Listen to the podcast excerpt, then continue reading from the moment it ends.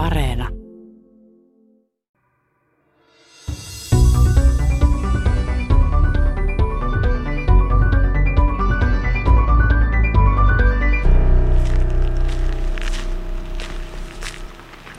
Miten tulevaisuuden ruoantuotanto voidaan varmistaa, kun maailmassa on melkein kahdeksan miljardia ihmistä ruokittavana, niin millä keinoilla se tulevaisuudessa ruokitaan?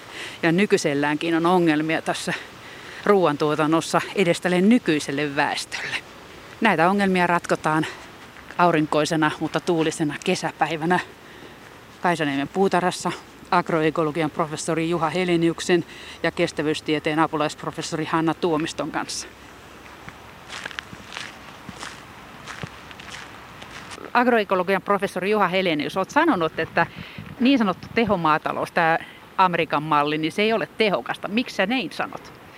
Siis ei pelkästään tehomaatalous, vaan ihan ylipäätänsä niin tämä tavanomainen maatalous, niin se ei ole monessa suhteessa tehokasta.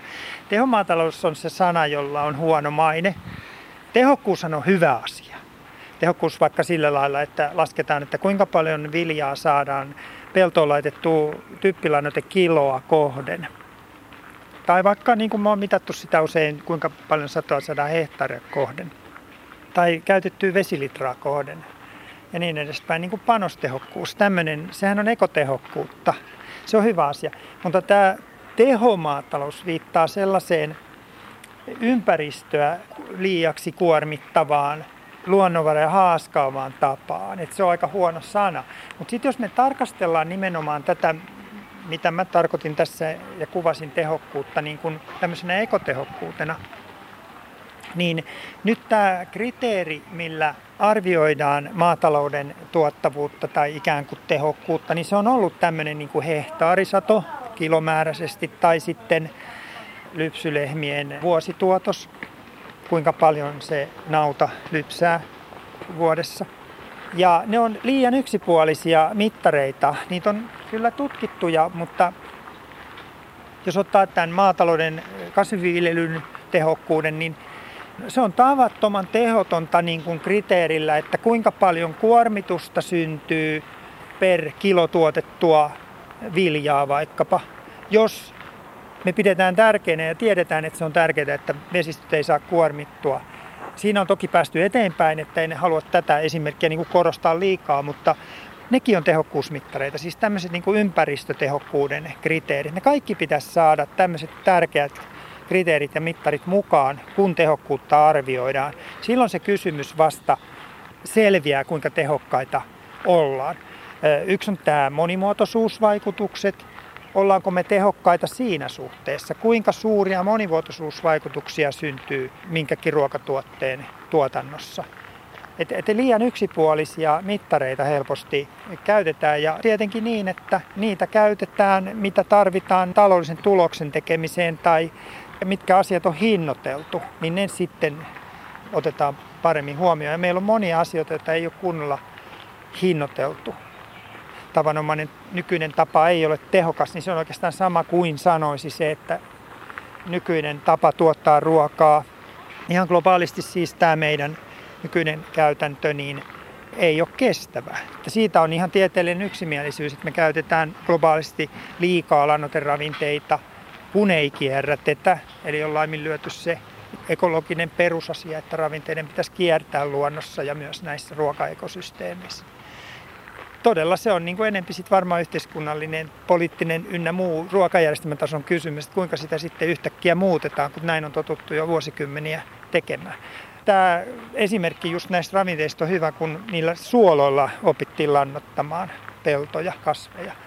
Niin me silloin ollenkaan ajateltu sitä, että pitäisi ruokkia myös ne maaperän rakkaat ystävät, ne mikrobit siellä maaperässä, että saadaan sitä, niin kuin sä sanoit, kompostia sinne, eli sitä multaa ja hiiltä sinne peltoon. Nyt se on osoittautunut tärkeäksi. Nyt tehdään sitten korjausliikkeitä. Eli vesivessa on aika typerä keksintö näin jälkikäteen ajatellen, että siinä menee typpejä ja fosforia Suomenlahteen tai milloin mihinkin vesistöihin ympäri maailmaa. Joo, kyllä. Se on ihan globaali iso ongelma, että kun on tehty tämmöistä planeettarajatarkastelua, niin tämä ravinteiden vuotaminen ruokajärjestelmästä on type ja fosforin osalta osoitettu, että se on ylittänyt planeetan kantokyvyn. Eli molempia pitäisi voida vähentää, siis näitä vuotoja. Ja se on käytännössä sitä, että niitä volyymeja myös pitäisi pienentää, mitä käytetään, niitä määriä. Ja hirveän tehokas tapa vähentää sitä kokonaismäärää on ottaa se talteen se käytetty lannoiteravinne ja käyttää se toisen kerran. Ja ehkä kolmannen ja neljännenkin kerran ihannetapauksessa sen sijaan, että se käytetään vain kerran. Siitä on kysymys siinä kierrätyksessä, jolloin me myös saadaan hävikkiä pienemmäksi. Kun Euroopan unionin tasolla mitattu ravinnetasetta, että kuinka paljon EU28 maata käyttää maatalouteen ravinteita ja kuinka suuri on yhteenlaskettu kuormitus ympäristöön, näitä ilmakehän typpeä ja vesistöihin ja pohjavesiin typpeä ja fosforia, tai typpeä lähinnä pohjavesi, mutta sitten fosforia ja typpeä myös vesistöihin rehevöittävänä. Laskettu yhteen ne määrät, niin se määrä, mitä tehdään teollisia suoloja lannoitteiksi, näitä niin kuin pussilannoitteita, niin se määrä on yksi yhteen sama kuin mitä syntyy sitä ympäristökuormitusta. Ja jotenkin siitä tulee niin kuin mieleen, että vaikka se samankaltaisuus sinänsä niin kuin osata suoraa syy-seuraussuhdetta, niin siitä tulee mieleen, että on se aika hassu systeemi, että kyllä olisi todella kiva, jos, jos se olisi paljon paljon suljetumpi järjestelmä. Jos sitten Suomen esimerkki otetaan, niin meidän tutkimusryhmässä laskettiin, että, että tota, Suomeen tulee enemmän kasviravinteita rehujen, vähän ruoan tuonnin ja lannoitteiden tuonnin vuoksi, kuin mitä meiltä lähtee pois vastaavina vientituotteina. Ja sehän tarkoittaa, että tämä ennestään täysi astia, siis niin kuin ravinteiden suhteen täysi astia siinä mielessä täysi, että me tiedetään, että saaristomeri on hyvin kuormittunut ja silti me joka vuosi vaan tuodaan tänne enemmän ravinteita kuin mitä me viedään pois. Eli täytetään sitä täyttä astiaa. Ja sillä niin kuin isossa, isossakin kuvassa, niin tämä on tehotonta tämä toiminta. Pitäisikö sitten alkaa tuottaa enemmän laatua eikä niinkään määrää, että tuotettaisiin ravinteita kierrättämällä ja pienimuotoisemmin tai ainakin niin kuin tehokkaammin kierrättämällä tämä sapuska, mitä täällä tuotetaan, agroekologian professori Juha Helenius? No kyllä tietysti niin, niin olisi ihanteellista, että voitaisiin toteuttaa tätä kierrätyslannotusta ja saataisiin esimerkiksi energiaomavaraisuus. Ja niin kuin energiaomavaraisuus voidaan yhdistää kierrätykseen täällä Suomen oloissa, jossa sitä bioenergiaomavaraisuutta saadaan nimenomaan biokaasutuotannosta. Se lannat ja ne biokaasutunurmet ja muut vaikka huonoksi menneet rehupaalit ja ja niin edespäin. Voidaan käyttää bioenergiatuota ja heittää sinne biokaasutukseen ja saada bioenergiaa samalla sitten kierrätysantosta. Eli sen toteuttaminen olisi todella iso askel ja se samalla säästää panoskustannuksia.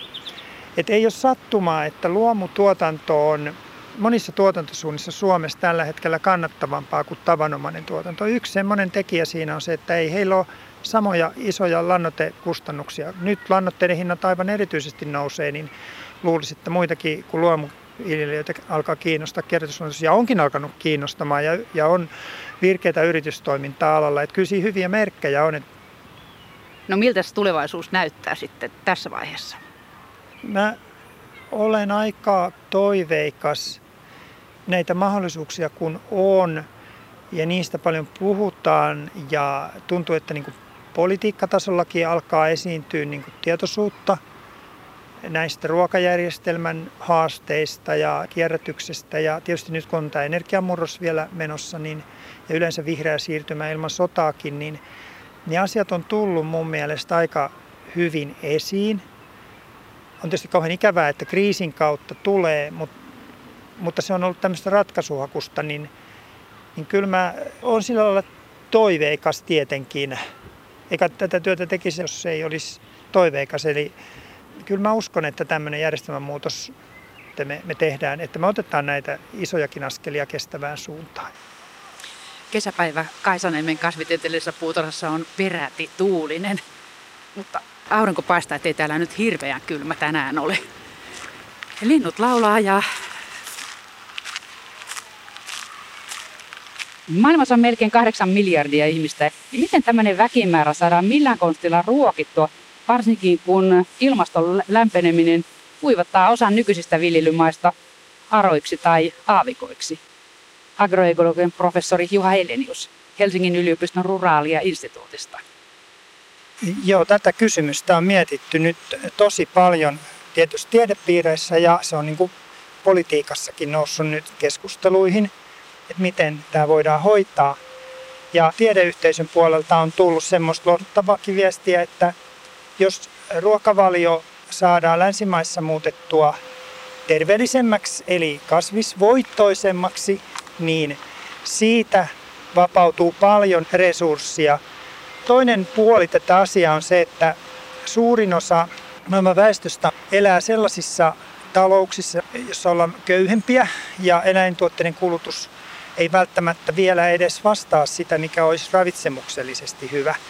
Ja on nähty melkein lainomaisesti, että vaurastumisen myötä ihmiset alkaa kohdistaa kysyntää eläintuotteisiin. Ja tämän kautta on ennustettu, että eläintuotteiden kysyntä tulee globaalisti kasvamaan. Ja se syy, miksi eläintuote on rankempi tuottaa, on ihan siinä, että, että kotieläin tarvii ensin rehuja ja jos se rehun tuotanto suunnataankin suoraan ruoantuotantoon, niin silloin saadaan tehokkaammin ruokaa. Ihmisruuaksi. Ihmisruuaksi, niin, eikä rehuksi. Se tulee sitä kautta resurssikysymykseksi.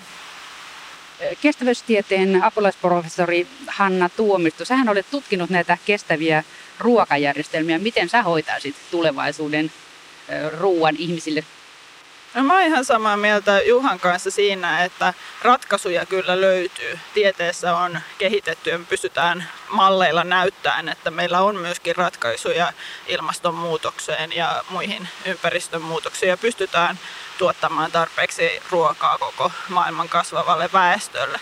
Mutta suurin ongelma on sitten, että miten ne saadaan ne ratkaisut sitten käytäntöön ja siihen tarvitaan sitten toimia ruokajärjestelmän kaikilla eri osa-alueilla, e-, eli siellä tuotannossa, prosessoinnissa, kulutuksessa ja tarvitaan kuluttajat mukaan. Heidän pitää muuttaa ruokailutottumuksiaan, mutta toisaalta myös päättäjät, että saadaan koko ruokajärjestelmä muutettua niin, että nämä kestävät ratkaisut on kuluttajille parhaita ratkaisuja, että ne ei ole niin kuin taloudellisesti liian hintavia ratkaisuja. Mutta että käytännössä ne toimet, mitä meidän pitää tehdä, niin meidän pitää parantaa maatalouden toimenpiteitä kestävämpään suuntaan, erityisesti maaperän kunnosta huolehtiminen, se on erittäin tärkeää ilmastonmuutosta ajatellessa. Ruokavalioiden muutokset, meidän pitää vähentää ruokahävikkiä sekä sieltä maataloustuotannosta että myös ruokaketjun muilta osa-alueilta prosessoinnista, mutta myöskin täällä länsimaissa erityisesti kuluttajilta tulee paljon ruokahävikkiä. Ja sitten nämä ruokavalioiden muutokset kasvisvoittoisimpiin suuntiin. Mutta sitten meillä on myöskin näitä tulevaisuuden uusia teknologioita, joista voi olla hyötyä. Eli erityisesti jos ilmastonmuutos esimerkiksi menee hyvin huonoon suuntaan, niin sitten meidän pitää ryhtyä tällaisiin niin sisäviljely- tuotantomenetelmiin, jotka ei ole sitten niin alttiita ilmastonmuutoksille. Sitten meillä on tämmöisiä uusia teknologioita, joilla voidaan tuottaa eläintuotteita korvaavia proteiinilähteitä erityisesti, mutta myöskin rasvoja, niin tämmöisillä soluviljelyteknologioilla, jotka voi myöskin sitten tarjota ratkaisuja kestävään ruoantuotantoon. Agroekologian professori Juha Helinus, sä oot laskenut joskus, että kuinka paljon tarvitaan energiaa, jos viljellään kaikki suomalaisten syömät sapuskat jossain näissä suljetuissa sammioissa soluviljelminä. Joo, kyllä, mutta ehkä vähän provokatiivisesti vaan eh, niin kuin nostaakseni sen aiheen esiin, että, että sekään ei niin kuin itsestään synny. Ja kun joskus on vähän media repinyt näyttäviä otsikoita siitä, kuinka voidaan noin vaan käden kääntössä sormia napsauttamalla taikoa jokaisen tiskipöydälle semmoinen härveli, joka tuppaa ruokaa tyhjästä tai ilmasta tai näin päin pois, niin sellaisia niin kuin bioteknisiä innovaatioita, joihin Hanna myös viittasi edellä, niin on. Ja ne on hyviä ja tärkeitä asioita ja niitä, niitä kannattaa kehittää, mutta että ei nämä, näiden teknologien kehittäjät itsekään väitä, että se olisi nyt sellaista, jolla voitaisiin ajatella korvata niin kuin se ruoantuotannon niin suuri volyymi, millä ihmiskunta nyt niin kuin lähinnä maataloudella ruokkii itsensä, koska 96 prosenttia tällä hetkellä FAOn arvion mukaan, ja me suomalaiset sovitaan hyvin siihen, niin meidän proteiineista ja energiasta esimerkiksi, niin se tulee niin kuin maatalous- ja puutarhatuotteista, ensisijaisesti maataloustuotteista. Voisin sen verran täydentää vielä tuohon Hannan kuvaukseen koskien näitä kestäviä tuotantotapoja, että siellä alkutuotannossa on mahdollista myös niin tähän vihreään siirtymään merkittäviä harppauksia tehdä siirtymällä kierrätyslannotukseen, joka tarkoittaa tavallaan hävikkivirtojen ravinteiden ohjaamista takaisin niin kuin lannoteravinteiksi. Ja sitten kun se tapahtuu vielä niin, ja tulisi tapahtua niin, että se on orgaanista lannotetta, eli eloperäistä, eli, eli siinä on niin mikrobeille ruokaa, niin silloin ruokitaan sitä maaperän multavuutta ylläpitävää mikropistoa, kun semmoinen levitetään peltoon. Ja, ja se taas tuo sitä hiilensidontaa sitten maatalouteen. Et kun nyt meillä häviää mineraalimaista se 4 promille vuodessa hiiltä, niin tällä toimenpiteellä se varmasti ainakin pysähtyisi, ellei sitten lähtisi kasvuun niillä mailla, missä se, se multavuus on eniten vähentynyt. Ja sitten toinen tämmöinen iso kestävyysmuutos, mitä voitaisiin tehdä siellä elintarvikeketjun alkupäässä, niin me ollaan laskeskeltu, että ne biomassat, mitkä olisi käytettävissä ruoantuotantoa vaarantamatta siihen, että siirretään elintarvikeketju eli alkutuotanto ja jatkojalostus bioenergia omavaraisiksi, niin ne biomassat on olemassa ja sillä, niillä saataisiin noin 10 terawattituntia puuttuva bioenergiaosuutta, että se menisi kokonaan bioenergialle tämä kotimainen järjestelmä. Se on, se on iso rakenteellinen muutos ja siihen liittyy sitten muitakin järjestelyjä. Elintarviketeollisuuden keskittyminen esimerkiksi on hankala tämmöisen mallin kannalta nyt tällä hetkellä, mutta ne on sellaisia varteenottavia mahdollisuuksia. Me tiedetään, että näinkin voidaan toimia ja sitten että se on kestävää. Eli suunnilleen kompostoidaan ne ruoanjäämät sieltä sekä elintarviketeollisuudesta että kotitalous, omenankuoret ja muut vastaavat, niin tempastaan ne kompostiin ja viedään takaisin pellolle. Sekin, mutta se on aika pieni ravinnevirta siinä, ja, mutta se sisältää muun muassa sen, että pystyttäisiin ratkaisemaan ne ongelmat, mitkä on siinä, että meidän ihmisten ulosteissa ja virtsassa liikkuvat ravinteet saataisiin kiertoon. Ja mehän ollaan noin sian kokoinen eläin. Me ihmistä meitä on paljon.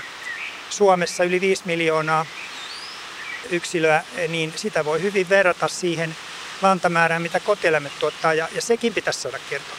Kotieläinten lanta jo ennestäänkin kiertää, mutta sitten mikä on niin kuin lisänä tässä, joka liittyy tähän energia, bioenergiaratkaisuun, on on sellainen mahdollisuus, että hoidettaisiin tämä siirtyminen niin kuin biologiseen lannotetyppeen ja tämä hiilensidonta ja se energiantuotanto niin kuin samalla kertaa tämmöisillä apila-nurmilla, jotka sitoo typpeä, jotka olisi viljelyssä ei rehuksi, vaan bioenergian tuottamiseksi ja sitten typen tuottamiseksi. On tämmöisiä typensitoja bioenergianurmia. Ne katkaisi samalla nyt maataloudessa monilla maatiloilla ongelmana olevan liian yksipuolisen viljelyn, että, että sinne tulisi näitä nurmivuosia väliin. Ja jos tästä nurmesta saadaan ilman kotieläimekin joku tuote, niin kuin tässä tapauksessa bioenergiaa, niin silloin se voisi tuntua järkevältä. Että tällaisia malleja ollaan mietitty ja esitetty. Kestävyystieteen apulaisprofessori Hanna Tuomisto haluaisin kommentoida tätä energian tarvetta näihin soluviljeltyihin ruokiin. Eli me ollaan mun tutkimusryhmässä tehty niistä laskelmia ja, ja se on ihan totta, että erityisesti sähköä niissä kuluu ainakin osassa näistä teknologioista enemmän kuin nykyisessä kotieläintuotannossa. Toisaalta ne vie paljon vähempi maa-alaa. Sitten taas toisaalta me vapautuu maa-alaa maataloudesta ja sitten voi miettiä, että miten sitä maa-alaa voisi käyttää esimerkiksi sitten energian tuotantoon. Tai ruoantuotantoon. Tai ruoantuotantoon, mutta tässä niin kuin nimenomaan se kysymys, että miten pystytään tuottamaan tarpeeksi sähköä puhtailla teknologioilla koska tietysti sähkön kulutus kasvaa myös muilla sektoreilla, niin kuin liikenteessä ja, ja kaikki sähköistyy käytännössä.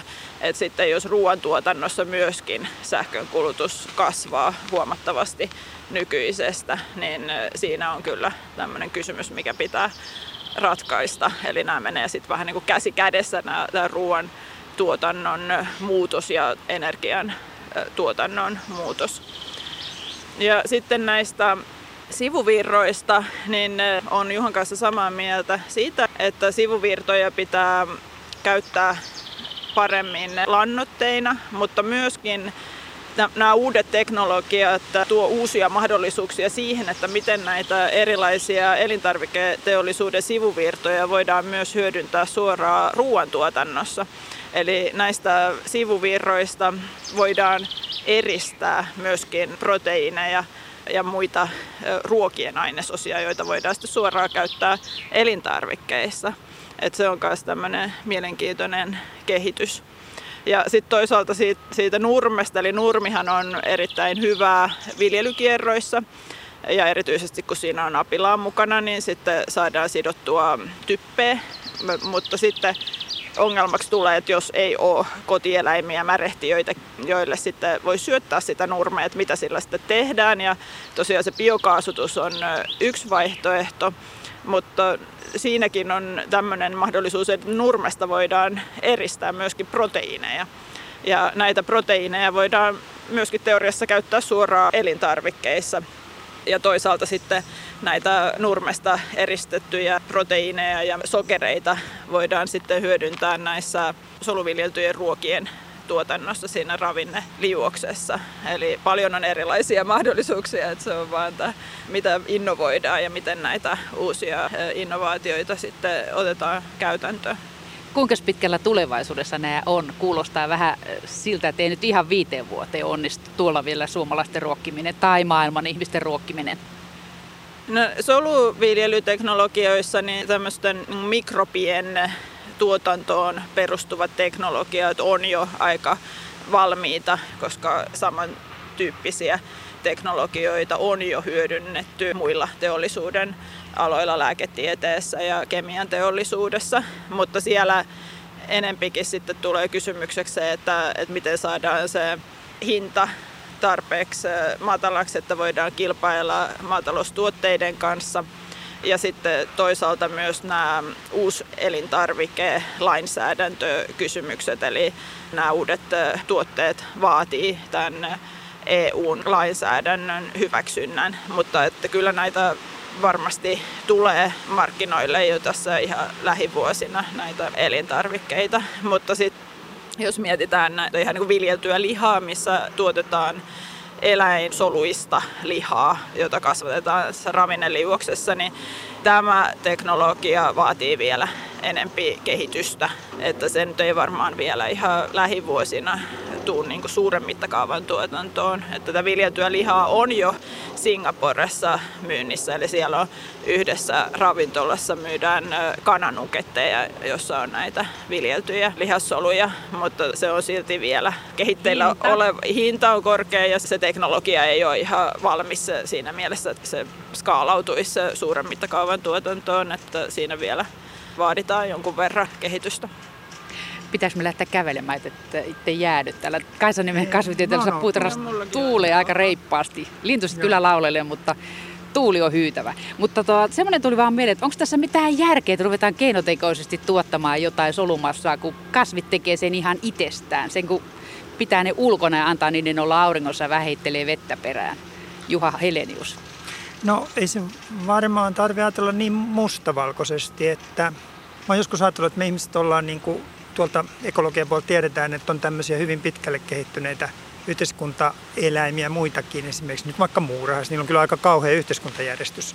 Että semmoista me ei haluttaisi, ei demokratiasta häivääkään, mutta siis ekologisesti hyvin sopeutuneita ja aika kompleksisiakin tapoja elää siinä omassa ekosysteemissään. Niin mä oon jotenkin verrannut tätä ihmisen, ihminen on hyvin teknologinen ja me ehkä monesti sitten vähän tahdotaan niin kuin ryntäillä kuin päättömät kanat teknologian perässä, jos toi, pistää paljon toiveajattelua mukaan. Et nythän just tämmöinen teknologian murros puhuttiin siitä, että mikä on se kestävä tapa tuottaa energiaa, saadaanko sitä sähköä riittävästi ja miten nyt ne mineraalit, mitä tarvitaan aurinkopaneelien valmistukseen ja muuta. Että tämmöisiä huolia sitten tulee niin kuin, joskus tulee ihan jälkeenpäin ne kestävyysongelmat. Samalla lailla me rynnättiin aikoinaan fossiilisen energian perään ja muutettiin yhteiskunta niin kuin toimimaan fossiilisella, e-, e-, eikä sitten siitä ollut vielä silloin käsitystä siitä, miten kestämätön se on. Mutta vastaukseni tähän teknologiajuttuun on siis jo, että Tämä on hyvä selvitellä ja hyvin monenlaisia ratkaisuja tarvitaan ja eri tilanteisiin. Mutta kyllä mäkin uskon, että se nyt näköpiirissä tulevaisuudessa on, on hirveän tärkeää varmistaa kestävä ruoantuotanto maataloudessa, koska toistaiseksi niin se on se, mihin on turvauduttava, joka on saatava toimimaan, jotta ruoka riittää. Ja kun tuossa tuli esiin tämä hintakysymys, niin on niin kuin ristiriitasta semmoinen, että ruuat, joissa on joku ympäristöllinen tai kestävyys, muu kestävyys, lisäarvo, ympäristöllisiä, mutta sitten on esimerkiksi reilu kauppa, joka ajattelee näitä sosiaalisia kysymyksiä, niin ne maksaa enemmän. Tämä on just semmoinen ruokajärjestelmäasia, että tuottajinhan on saatava semmoinen hinta, että he pystyy, tulee sillä toimeen. Ja jos tämmöisen ympäristölisäarvoisen tai sosiaalisesti lisäarvoisen ruoan tuotanto ei muuten kannata niille tuotteille muuta kuin, että se on kalliimpaa, niin, niin silloinhan sen on oltava. Mutta tämä olisi niin poliittinen kysymys, että meidän olisi niin löydettävä ne keinot. Nehän voisi olla vaikka verotuksellisia, nimenomaan julkisen sektorin ohjausta.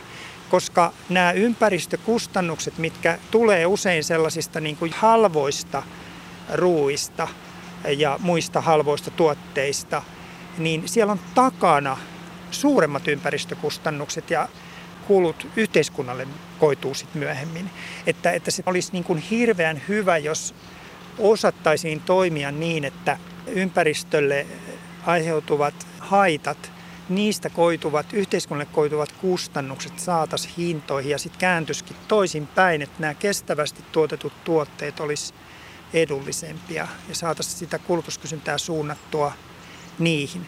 Mutta tietysti täytyy saman tien sanoa, että ruoan hinta on ihan hirveän tärkeä asia todella monille miljardeille ihmisille ja kyllä myös Suomessa, että kyllä tässä niin pähkäiltävää riittää. Niin ylipäätään mitä hyvänsä tehdään halvalla, olisi nyt sitten vaikka metallia, auto, kertakäyttövaatteita, tai ruokaa, niin jos se tehdään halvalla, niin siinä on aina jätetty maksamati ja hoitamati ympäristökulut, sosiaaliset kulut, palkat ynnä muuta vastaavaa. Se tehdään aina jonkun kustannuksella, koska halpaa ruokaa tai halpaa vaatetta tai halpaa autoa ei ole olemassakaan. Niin miten tämä kestävyystutkimus siihen suhtautuu? Kuinka laajalle tämä kestävyyshomma levittäytyy? Pitäisikö se käsitellä kaikkea tuotantoa maailmassa? Kestävyystieteen apulaisprofessori Hanna Tuomisto. Tämä on erittäin ajankohtainen kysymys, koska nyt me ollaan nähty tässä Ukrainan sodan myötä, että tämmöinen globalisaatio ruoantuotannossa ei välttämättä ole ihan yhtä hyvä kuin se saattaisi olla joidenkin muiden tuotteiden osalta. Eli tietysti siinäkin ideana on, että tuotetaan siellä, missä se on tehokkainta Eli tämmöinen tilanne, että nyt esimerkiksi Ukraina ja Venäjä tuottaa suuren osan viljasta ja myöskin auringonkukkaöljystä. Ja sitten kun sinne tulee kriisi, niin sitten se aiheuttaa globaalin ruokakriisin, koska enää ei sitten saada tarpeeksi ruokaa näihin maihin, jotka on riippuvaisia siitä Ukrainan ja, ja Venäjän ruoantuotannosta. Eli tässä on nyt hyvin hyvä esimerkki siitä, miten tämmöinen globalisaatio ruoantuotannossa ei toimi samalla tavalla kuin ehkä joissain muissa. Että jos mietitään auton varaosia, jos ei saada jotain osaa heti, että pitää odottaa muutama kuukausi, niin se ei ole niin kriittistä, mutta että jos me ei saada ruokaa kolmeen kuukauteen, niin se on, se on erittäin niin, kriittistä, niin, että muutama päiväkin on jo, on jo liikaa. Et siis, tämä on ehkä semmoinen, mitä ei ole ymmärretty tarpeeksi, että ruoka on hyvin erityinen tuote ja samanlaiset markkinamekanismit ei sovellu siihen, vaan meidän pitää miettiä tätä ruokaturvaa ja miten taata ruokaturva myös tämmöisissä globaaleissa kriisitilanteissa. Eli sitten, että meillä on sitä paikallista tuotantoa. Tietysti on myös hyvä, että on markkinasuhteita moneen eri suuntaan sitten, että jos tulee vaikka jotain sääolosuhteita, että paikallisesti ei pystytä tuottamaan tarpeeksi, niin sitten ei sekään ole hyvä ratkaisu, että kokonaan panostetaan siihen pelkkään paikalliseen tuotantoon, mutta yhdistetty vahva paikallinen tuotanto ja sitten markkinasuhteita muualle, niin, niin semmoinen on ehkä paras vaihtoehto. Onko tässä käynyt nyt sille vanhanaikaisesti, että kaikki on luottanut sieltä Ukrainasta ja Venäjältä tulee viljaa ja sitten siellä, missä se on vähän kalliimpaa se ruoantuotanto tai hankalampaa, niin se on niin jätetty tekemättä. Et jos sitä tehokkuutta haetaan, niin sitten kaikki tämmöinen pienempi muotoinen unohdetaan ja sitten kun tulee tosi paikkaa, niin sitten ollaan kaikki lirissä. Joo, toi, toi on hirmu hyvä kysymys ja varmaan sitä on kaikki vähän ajatellut, ketkä ruokaa syö, että miten näin on tehty. Mä toisaalta ymmärrän sen, että kun on elätty taloudellisen kehityksen ja kehitysuskon aikaa nyt vuosikymmeniä, niin annettu vähän liukua ehkä sen ruokaturva varautumisen vähän hyväuskoiseksi. Näin ainakin jälkiviisasti voisi katsoa, että, että luotettu siihen, että maailmanmarkkinat toimii ja että ei ole niin tärkeä se paikallisuus, minkä Hanna nosti. Ja tämä paikallisuus on kuitenkin niin monella tavalla hirveän tärkeä. Silloin kun on huolehdittu, että se ruoantuotanto perustuu ensisijaisesti perusruuan, se ruokaturva ikään kuin on rakennettu paikalliseksi, kansalliseksi, niin silloin ei mennä niin, niin sanotusti toisten riisikulholle. Ja kannetaan ikään kuin sit, sitten se globaalinen vastuu siitä, että käytetään ne resurssit, mitkä on niin kuin kussakin maassa, esimerkiksi me Suomessa tuotetaan. Näin on mahdollista tuoda se perusruokaturva. Ja sitten tähän liittyy semmoinen, että missä ikinä me ollaan, se ruoka, mikä me syödään, yhdistää meidät ihan konkreettisiin ekosysteemiin. Että mikä tahansa ruoka, minkä syö, niin se on niin kasvanut aidosti ekosysteemisessä prosessissa. Ja nyt kun me syödään, niin me yhdistytään siihen ekosysteemiin. Sitä ei tule helposti ajatelleeksi, mutta kun vähän ajattelee, niin tulee tämmöinen vastuutunne myös siitä, että ne ekosysteemit on hyvässä kunnossa ja myös ne ihmiset, jotka tekee sitä työtä. Meillähän on nyt ollut tämmöinen maatalouden kannattavuuskriisi, eli elintarvikeketjut toimii niin, että se ei ole kovin reilu alkutuottajalle. Ja sitten Hanna sanoi myös tästä niin kuin globaalista verkostuneisuudesta, että samaan aikaan kun tämmöinen hajautetumpi paikallisuus tuo sitä huoltovarmuutta, ruoan suhteen, niin samanaikaisesti se kansainvälinen kauppa ja verkostoituneisuus tuo siihen huoltovarmuuteen. Eli pitää vaalia, että, että semmoinen protektionistinen systeemi ei ole hyvä. Ja halutaanhan me suomalaiset kahvimme, ja kun se kahvi ei täällä kasva, niin täytyy sitä verkostoa pitää yllä, että saadaan sitten kahvia No, miten on suomalaisten ruokaturvan laita? Just sanoit tästä maatalouden kannattavuusongelmista, kun monet tilat on jo lopettanut ja lisää on lopettamassa, kun se homma ei kerta kaikkiaan nykyisellään kannata. Niin miten se olisi semmoinen ajatus, kun on kerran reilun kaupan kahvia reilun kaupan banaani, niin olisi sitten reilun kaupan leipää ja reilun kaupan maitoa ja reilun kaupan eineksiä? Niin olisiko siinä jonkun sortin pelastus, että otettaisiin tämä sosiaalinen puoli huomioon, että se, joka sen rankimman työn tekee, niin se saisi siitä kans muuta kuin roposia. Eli tämä ajatus siitä, että reiluutettaisiin tätä suomalaista ruokaketjua, että saataisiin sitten kaikille toimijoille sitä kannattavuutta, niin se on hyvä ajatus ja, ja nythän se koskisi nimenomaan sitä, että viljelijät saisi riittävän hinnan tuotteista. Ehkä jotenkin karulla tavalla nyt tämä Ukrainan kriisi osittain siinä auttaakin, mutta eihän me nyt tämmöistä haluta. Että tämä olisi se tapa, millä ruohinta nousee ja alkutuottajakin saisi sitten enemmän, mutta saa nyt nähdä, miten siinä käy. Mutta se yleinen ongelma tässä on se, että useimpien elintarvikkeiden hinnasta se alkutuotteen hintaosuus on hyvin pieni. Itselläni ei ole hyvää ohjetta, mutta asia on hirveän tärkeä ja jollakin tavalla se yhdessä pitäisi ratkaista. Lähdetäänkö tuohon vähän aurinko kävelemään? Täällä on niin kylmä, kun tuulee. Joo. Hannakin kaivoi pipon päähän. Et kesäkuun alussa on vielä aika viileitä Suomessa, ainakin tänä vuonna. No. Tuossa voisi olla tuossa päädyssä aurinkaripasta. Kun sitä ruokaa joka tapauksessa pitää tuottaa, niin miten sitä tuotetaan kestävästi? Mitä se on semmoiset kuin regeneratiivinen eli uudistava viljely? Mitä se uudistaa? Kumpi vastaa? Hanna Tuomista. No joo, tämä on tämmöinen uusi termi, regeneratiivinen uudistava viljely, joka periaatteessa tarkoittaa samaa, mitä ollaan aikaisemmin puhuttu esimerkiksi agroekologisista viljelymenetelmistä tai luomu, luonnonmukainen viljely menee siihen samaan ryhmään myöskin, että tässä on niin kuin, kai se on se, että rakkaalla lapsella on monta nimeä, niin tota, mutta että periaatteessa siis perustuu siihen juuri, että pidetään huolta siitä maaperän kasvukyvystä ja maaperän kunnosta. Miten siitä pidetään huolta?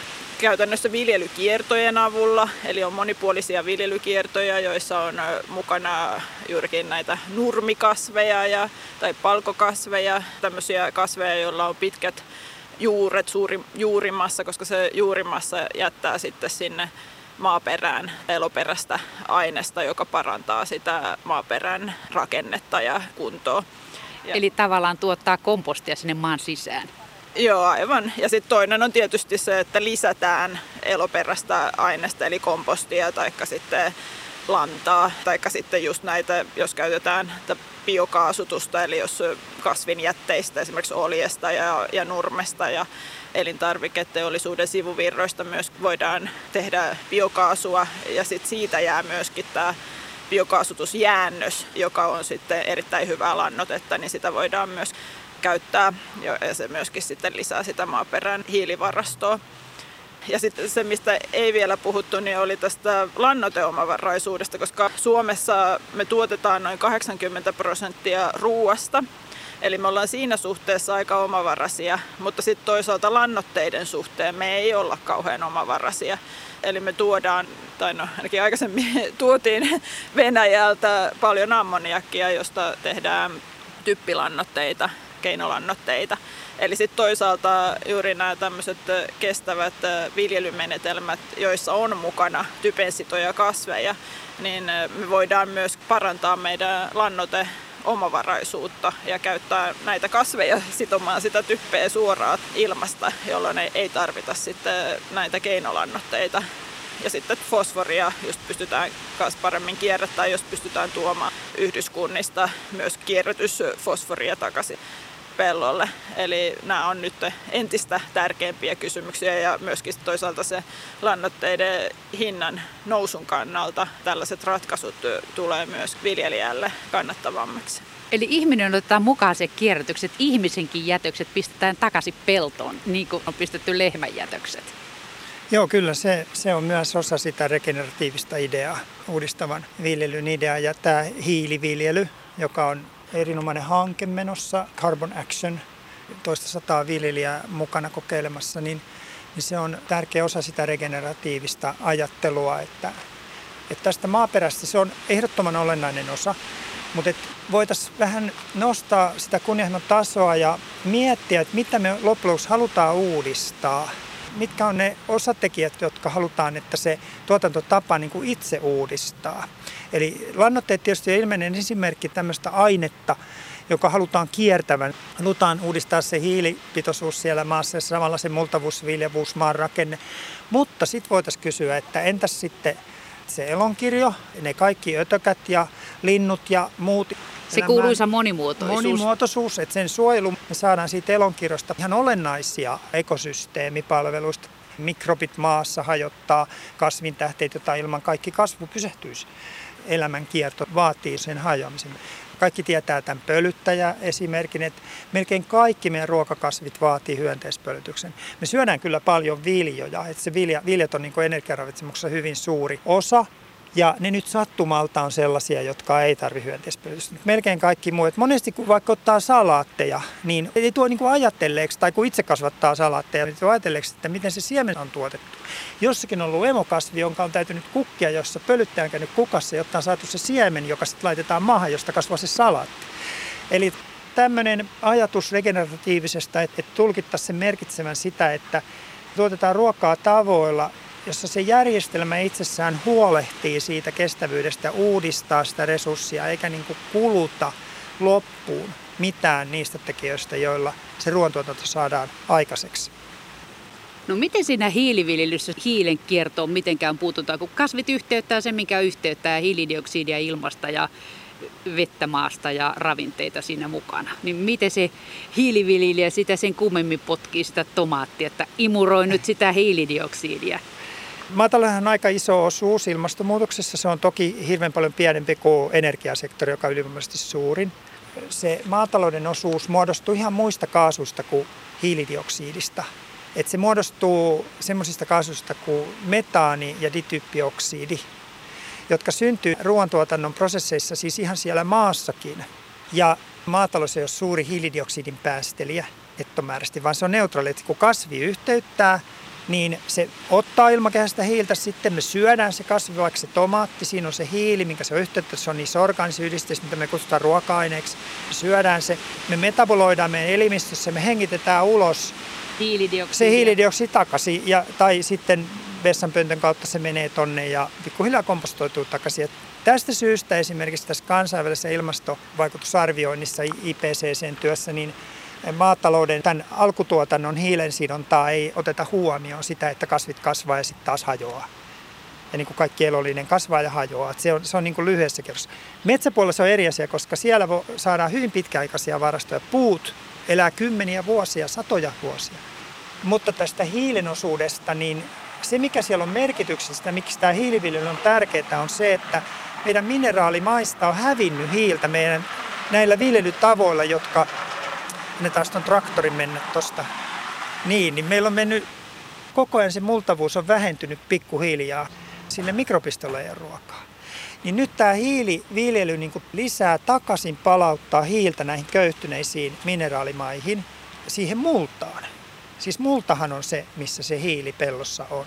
Eli humus. Humus, just näin. Metsämaassakin on humusta. Niin se samalla palauttaa sitten viljavuutta. Ja maatalous voi siinä muodostaa hiilinielun, eli pellot muodostaa paikan, johon saadaan vedettyä pois ilmakehästä hiiltä jonkun aikaa, kunnes pellossa on taas hyvä multavuus saavutettu. Näihin muihin kasvihuonekaasuihin se on sitten ihan oma tarinansa. Sen mä sanon vielä, että kun tilastoidaan näitä ilmastovaikutuksia, niin on tämmöinen kuin maankäyttösektori. Ja siinä aina kun raivataan lisää uutta peltoa, niin siinä syntyy kyllä melkoinen pöllähdys hiilidioksidipäästöä. Ne vaihtelee ne tilanteet kovasti. Pahin on tietysti turvemaa, jos me raivataan suo, joka on niin kuin hiiltä, koska se on sitä vanhaa kuollutta sammalta. Ja se kun raivataan ja kuivatetaan, niin happi pääsee sinne ja siitä tulee niin kuin komposti tavallaan. Ja se palaa pikkuhiljaa pois hiili siitä pellosta. Et tästä syntyy ne isot ruoan elinkaariseen siihen, kun lasketaan ruoan tuotannon kokonaisuudessa syntyvä hiilidioksidipäästö. Ja toisaalta haluan tähän hiiliviljelyyn mainita, koska Suomessa, niin kuin Juha tuossa selitti, niin se, että kun metsä muutetaan pelloksi, niin sieltä syntyy hiilipäästöjä ja se maaperä jatkaa näitä luontaisia hiilipäästöjä vielä hyvin pitkään. Sen Eli jälkeen. lahoaminen virkistyy. Niin, käytännössä. Eli sieltä syntyy hiilenpäästöjä. Suomessa suurin osa pelloista vielä luontaisesti päästää hiiltä. Eli ne on suhteellisen nuoria peltoja vielä siinä mielessä, että ne ei ole vielä saavuttanut sitä tasapainotilaa, missä siellä ei enää syntyisi nettohiilen päästöjä. Eli siis siinä mielessä, että saataisiin tämmöinen suomalainen pelto hiilinieluksi, eli että se sitoisi enempi hiiltä kuin mitä sieltä tulee näitä hiilen päästöjä, niin se on itse asiassa aika hankalaa. Ja hirveästi on myöskin eroja siinä, että missä se tila sijaitsee, minkälainen maaperä. Että joissain tapauksissa niin kuin sama toimenpide jossain toisella tilalla pystytään lisäämään hiilen määrää maaperässä, niin toisella tilalla sieltä syntyykin enempi päästöjä. Eli se ei ole mitenkään helppoa. Mutta tietysti tämmöisiä yleisperiaatteita, että se millä sitä rikastetaan sitä viljelykiertoa ja saadaan sitä hiiltä sinne maaperään sen juurimassan muodossa ja sitten just näiden orgaanisten eloperäisten lannoitteiden kautta. Ja sitten toisaalta se, mitä ei vielä olla mainittu, niin myöskin nämä maaperän muokkauskäytännöt. Eli se, mitä enempi sitä maata muokataan, niin sieltä myös syntyy enempi sitten hiilenpäästöjä. Eli sitten jos vähennetään sitä muokkausta, niin, niin sillä voidaan myös lisätä maaperän hiilivarastoja. Mutta eihän sitä pysty mitenkään estämään. Siellähän mikrobit hajottaa sitä eloperäistä aineesta, mitä siellä on. Että yksi lysti viljelee tai ei viljele tai vaikka ihmiset ei olisi ikinä kehittynytkään, niin silti ne kasvijämät ja kuolleet eläimet ja eläinten jätökset, niin ne lahoaa, koska mikrobit ja toukat ja madot niitä siellä lahottelee, minkä kerkiää. Joo, just näinhän ekosysteemit toimii. Sekin on ihan mitattu siis. Silloin kun pohjoisella pallonpuoliskolla on kesä, niin kuin meillä nyt, tapahtuu nettosidontaa, kasvit sitoo paljon hiiltä. Ja sitten taas, kun tulee talvi, niin suuri osa siitä sidotusta se niin kuin pääsee pois sitä vanhaa. Et kun humus hajoaa, niin vanhin hiili, mikä siellä on, niin on mitattu satakin vuotta ollut siellä maassa, mutta aina se sitten loppujen lopuksi joskus pääsee. Ja se nettomääräisesti pysyy tasapainossa, mutta siinä on tämmöinen niin kuin hiilen yhteytys, mikä kasvit tekee, tuleva iso sisäänhengitys ja sitten iso huokaisu aina talvella ulos. Ja se voidaan mitata hiilidioksidipitoisuuksien erona pallonpuoliskoilla. Tästä tulee sitten se mieleen, että me ihminenkin ollaan laji luonnossa. Mutta me ollaan vähän niin kuin majava, että me ollaan sellainen laji, joka puuhakkaasti muuttaa omaa elinympäristöä. Heti kun se keksi tämän maatalouden 10 000 vuotta sitten, niin siitä innostuttiin heti kovasti ja ruvettikin kaataa metsiä ja viljeleen peltoja. Ja siirryttiin pois siitä metsästäjäkeräilijäkulttuurista, joka oli kestävä ja se populaatiotiheys oli paljon pienempi. Paljon pienempi väestö voi elää sillä tavalla kuin tällä, niin kuin voi sanoa huonommalla ruoalla, mutta kuitenkin ruoan määrä riittää, mutta meitä on enemmän. Niin tässä tulee sitten sellainen ajatus, että ihmisenkin pitäisi vähän miettiä tätä sopeutumista, adaptiivista käytöstä ja sitä, että miten me lajina eletään paremmin harmoniassa tämän meidän ekosysteemin kanssa. Ja meitä on nyt tietysti niin hirveän paljon, että se on haastavaa, mutta kyllä niitä keinoja varmaan on tietysti semmoinen ideaalitilanne olisi, että, että me elettäisiin harmoniassa luonnon kanssa ja käytettäisiin näitä ekologisia prosesseita, tuotettaisiin ruokaa luonnon ehdoilla. Mutta ongelmaksi tulee juurikin se, että meitä on niin paljon, eli se ei riitä se ruoantuotanto, jos me pelkästään käytetään näitä ekologisia prosesseja. Ja sen takia mä näen, että meidän tarvii etsiä myös uusia ratkaisuja, uusia teknologioita hyödyntäen mutta silti en usko, että ne on ainoa ratkaisu ja että me tullaan tulevaisuudessa tuottamaan kaikki ruokaa sisäviljelymenetelmillä ja soluviljelyteknologioita käyttämällä, vaan mä näen, että me tarvitaan kaikkia mahdollisia ratkaisuja, mitä vaan voidaan kehittää. Eli meidän pitää panostaa maatalouden tuotantomenetelmien kestävyyden parantamiseen – ja edelleen suurin osa ruoasta tulee maataloudesta ja todennäköisesti näin tulee tapahtumaan vielä aika pitkään. Eli se on ykkösprioriteetti. Mutta nämä uudet teknologiat voi tuoda ratkaisuja tietyissä tilanteissa. Meillä on hyvin erilaisia olosuhteita eri puolilla maapalloa. Esimerkiksi hyvin kuivilla alueilla, missä olisi mahdollisuutta tuottaa aurinkoenergiaa, niin siellä se energiantuotanto ei tule ongelmaksi, vaan voidaan hyödyntää tällaisia prosesseja ruoantuotannossa, jotka vaatii paljon sähköä, koska sitten voidaan tuottaa kestävästi sitä sähköä.